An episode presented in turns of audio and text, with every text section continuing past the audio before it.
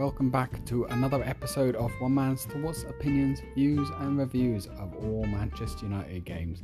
This is the Europa League tie between AC Milan and Manchester United.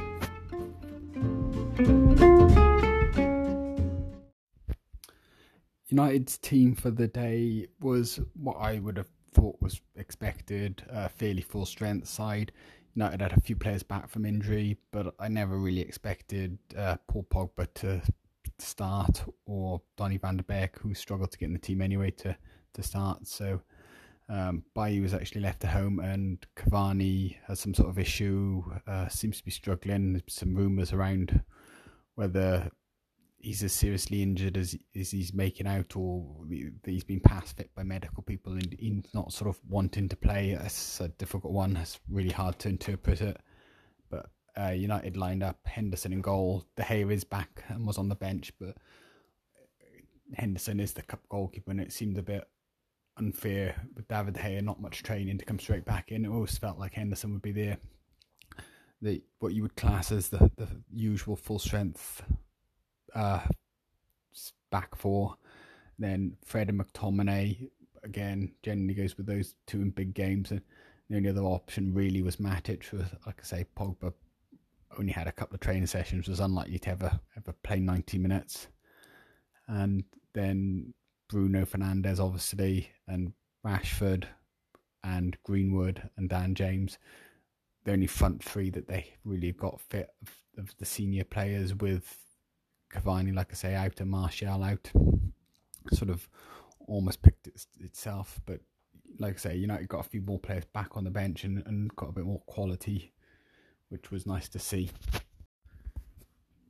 The game itself, uh, United started fairly brightly. I thought they pressed fairly high to start with the first first 10 15 minutes uh, and played reasonably nicely.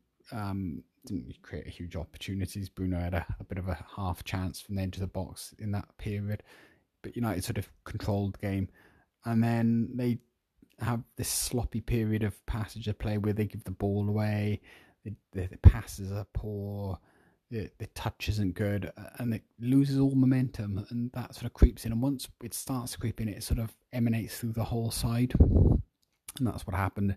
And without Milan being particularly good, I would say. They got back in the game and were given a lot of possession because of United's poor play.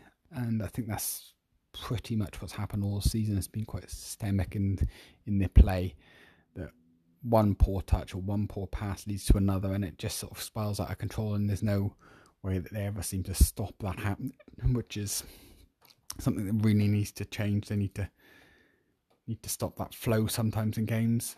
It's it's a difficult one, but I think it does need to happen. Uh, I think it was particularly first half. It was really poor from down the right side. Dan James was poor. He, he was poor through the game. Didn't really do enough with the ball. Although every time he looks to get around the outside, he's got nobody to put the ball into anyway. Um, but Aaron Wan-Bissaka was touch and pass in a first half was really, really, really poor, really woeful. Um, and Fred and McTominay in midfield were, were fairly wasteful in that first half, and it was it just was not good. And I got the feeling that Bruno Fernandes was trying extra hard because he could see what was happening and trying balls that just weren't on. And it's really, really disappointing to see then. The second half uh, saw the introduction of Paul Pogba at half time, or just after. Um, that was obviously, I would say, probably before Solskjaer wanted to make the substitution. He's not a manager that generally makes them at half time. But Rashford obviously was carrying an injury first half. Has been carrying injury probably for weeks.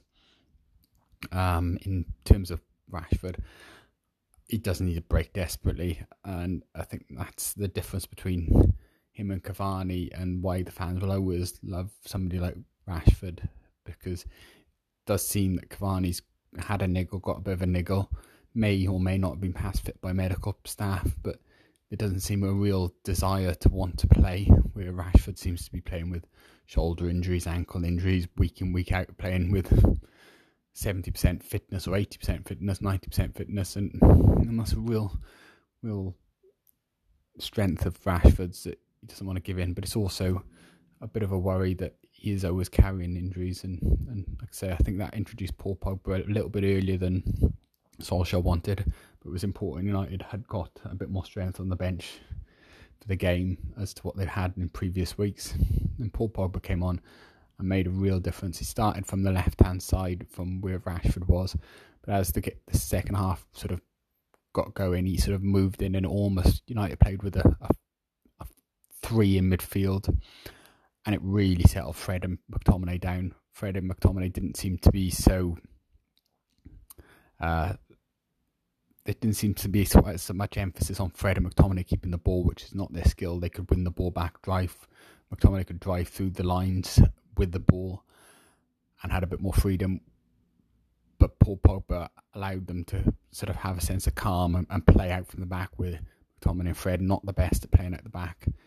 Paul Pogba influence just really, really changed the dynamic in that midfield. You know, United got out from the back much easier with him. He took the ball in in tight spaces, beat a man, shielded the ball really well, and it, it, did change the dynamic. Like I say, it was a slight change in formation. He started from the left, drifted more into the middle, into a middle three, and that was really important.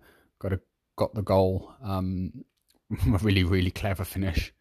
Uh, some really good work from Fred in the box to win the ball back. That was quite important. Sort of what he does in lots of ways really well is win the ball back, tussling, hustling, harrying people into mistakes. And yeah, lovely finish from Paul Pogba. And then United for a period of time looked looked decent and comfortable. In the last sort of 10, 15 minutes obviously Milan went really high press, really hard, had a lot of the ball, penned United in, but never really looked dangerous. Uh, Ibrahimovic come off the bench and had one chance at the back post with Henderson with a good good save, um, but they didn't do a huge amount.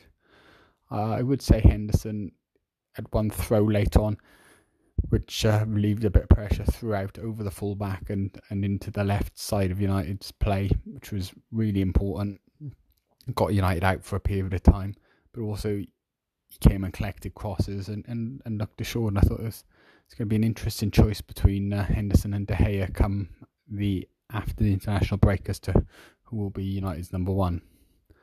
Uh, but from a United point of view, it's another step closer to a Europa League. Um, still a few more games to go. Uh, the draw to be made. Big game against Leicester City the weekend and then an international break where I think a lot of the United players probably need a rest, a lot of injuries, hopefully get a few back, and, and a way to go then in the league again and have a, a final push.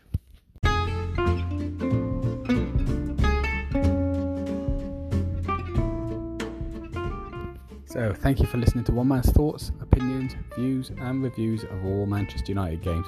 Catch you down here next time.